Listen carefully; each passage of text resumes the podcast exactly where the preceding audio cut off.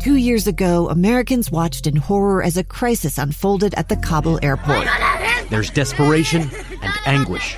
More than 80,000 Afghans have since arrived in America, but this story is still unfolding. I'm Andrea Martin. In my new podcast, Stranger Becomes Neighbor, we'll find out what happens to these new arrivals in our communities. Who would help our newest neighbors? Follow us at kslpodcast.com, Apple Podcasts, or anywhere else you listen. You're listening to Utah's Morning News with Tim Hughes and Amanda Dixon on KSL News Radio, 102.7 FM and 1160 AM. Good morning, KSL News Time now is 7:30. KSL's top story this hour. Eye on the Hill 2023.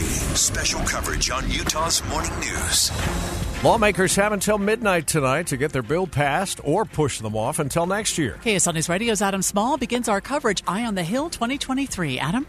Amanda, lawmakers will be busy until the clock literally, literally strikes midnight tonight. There's still plenty of bills to look at. One that we're still keeping an eye on is that bill that could potentially disband the Unified Police Department that's sparked a lot of discussion in the community over the past couple of weeks. Our strength was in our depth, was in the different, you know, cultures that we had, the different communities that we had that we could individualize those communities like Holladay versus Kearns versus Taylorsville and that's former Unified Deputy Police Chief Chris Bertram. That bill is still in the Senate after passing the House. It's been so for days.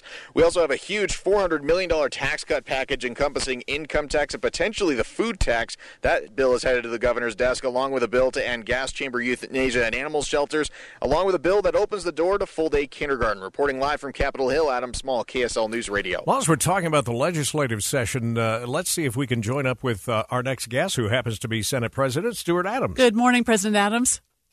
Hey, great to be with you. We're, we're the last day here. What's uh, left to be voted on today in the Senate? Well, this has been a record year for the number of bills, and there's a lot to be voted on. But uh, this truly has to be one of the uh, a phenomenal year, a record-breaking year, not only for the number of bills, but this is a year for education. Uh, phenomenal that we'd be able to actually give education when you add up all the numbers a 13% increase in the WPU, the weighted pupil, pupil unit. If you add everything in, it's 18.5%. This is truly a great year for education. I think the the number one thing we we get uh, questions on, and it's not a surprise, is uh, the tax law that's out there. Can you explain the uh, sales tax on food component of the bill that's headed to the uh, governor's desk? Yeah, and again, uh, we we don't get In, we actually only get income tax and sales tax as revenue for the state. We don't get property tax. Right now, there's a constitutional amendment for uh, income tax to be spent on education. When you take away the, the sales tax from us, we don't have a way to actually fund our services. So, in order to do that, we have to talk about removing that, that constitutional earmark, and that's what that does. But again, when we're looking at uh, taxes, this is a record year for taxes. It's almost $800 million in tax cuts this year. Where will we feel that just as an average taxpayer? Well, we're going to feel it. Your income tax is going to be a big one. There's 400, almost 400 million dollars in income tax. We reduced the Social Security tax. We've also actually taken two cents off the gas tax. And if you have kids, you have children under three years old, you get double the dependent exemption. All those are tax cuts this year. This is truly also the year of the tax cut. We spent a lot of time talking about education, talking about taxes. Is there another bill that's made it through the Senate and the House this year that you're most proud of? Well, I think what I'm most proud of, I mean, water is a big issue. We're going to actually spend $500 million uh, on water infrastructure this year. We spent 500 last year, appropriated 500. We're working on the water issues. We are going to fix our water problems in Utah, and I'm confident of that. And we're focused on the uh, water, and that again another great year for water. Are you concerned at all about the separation of powers argument that's being made about the abortion bill, uh, President Adams? That that really what this legislation does is usurp the authority of the court on this case. No, I'm not. Uh, I think we're on solid ground. We'll we'll see shortly, but I actually think we've done a really good job on that issue also. Still a lot of work to be done. We wish you the best uh, trying to meet that bell tonight at midnight. So thanks for your time this morning. Well, we're going to try to do it, and who knows? We may actually end a little early. We'll see, though. Time for dinner out. That'd be great. Uh, it's always good to talk to you. Thank you, Senate President Stuart Adams, with us here on KSL News Radio. Let's get that first look traffic now as we head to the traffic center with Andy. And right now, Tim, I 15 still uh, in good shape in Salt Lake and Utah counties. You do have a little stretch where traffic is pretty thick between Farmington and Centerville, right between really Lagoon and the Centerville exit, but even that's beginning to break up. But Bangor are now starting to see some delays in West Valley and go, or uh, Taylorsville into West Valley, I should say. I'm Andy Farnsworth in the KSL Traffic Center.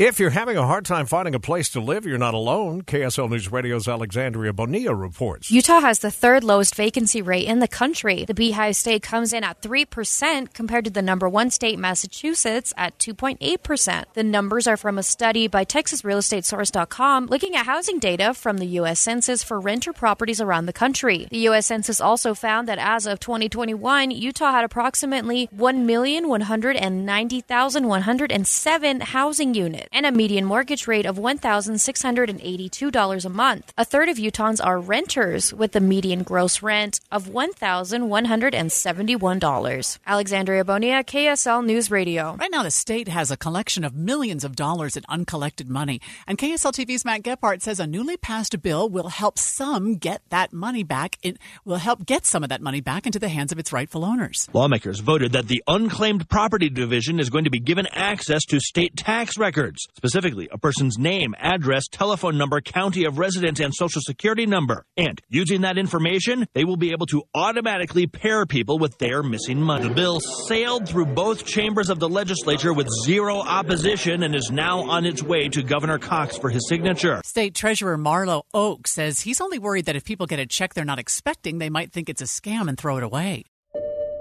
I'm Dave Cawley, investigative journalist and host of the podcast Cold. In October of 1985, a woman named Sheree Warren left work at a busy Salt Lake City office to meet her estranged husband at a downtown auto dealership. She never made it home. Sheree's car surfaced weeks later in Las Vegas. In the parking lot of a hotel casino. No one knows how it got there. Strange. It was strange. Both Sheree's estranged husband and her boyfriend raised suspicion for investigators. I kind of thought that he might have done something. But no arrests were ever made. In Cold Season 3, we dig into double lives, make new connections in the case, and examine the difficulty raised by reasonable doubt. We want answers just as much as anyone else. They have creeps like that now, too, so nothing's changed. That's the new Cold Season 3 The Search for Sheree, now available anywhere you get your podcasts.